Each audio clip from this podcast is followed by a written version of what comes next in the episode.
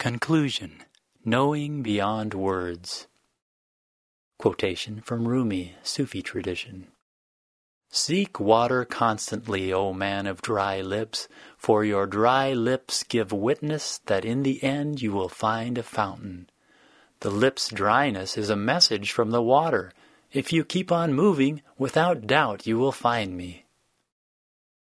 Before visiting a museum, it is always helpful to know something about the paintings you are going to see.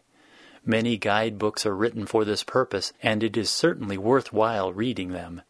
But have you ever noticed how some museum visitors spend more time thumbing through their guidebooks than actually looking at the paintings themselves? It's almost as though they deliberately want to fill their minds with facts and figures because they are afraid to simply stand before a work of art and allow the beauty it reflects to penetrate directly into their souls. And yet, if a work of art is ever to be truly understood, such utter nakedness is precisely what is called for. All the rest is merely a preparation for this moment. Like a museum guide, this book is also filled with a lot of facts and figures, and there is a danger it can be misused in exactly the same way, for what is true of art is even more so of spiritual practice. This is why Bishop Ignati wrote this of the Christian seeker in the last stages of the path. Finally, he becomes a child, as he is commanded in the gospel, and is made a fool for Christ's sake. That is, he loses the false reason of the world and receives from God a spiritual understanding. Likewise, Lalishwari advised her disciples, Even though you have knowledge, become like a fool. Even though you have eyes, become blind. Even though you have ears, become deaf. For in that state there is no knowledge, no meditation, no Shiva or Shakti. All that remains is that.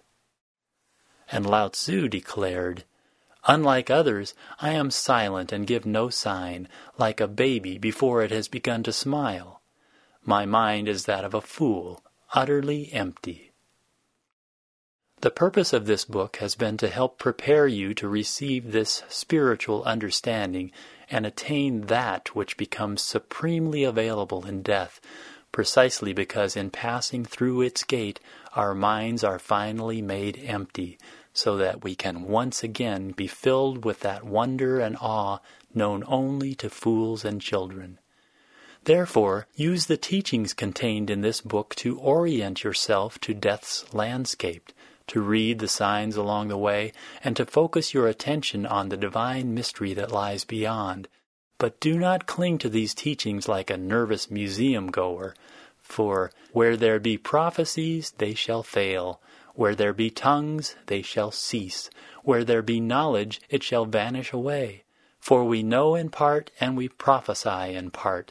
But when that which is perfect is come, then that which is in part shall be done away. Death reveals that which is perfect. In order for this revelation to take place, however, that which is in part must, as the Apostle Paul said, be done away with. When this happens to you, do not be alarmed.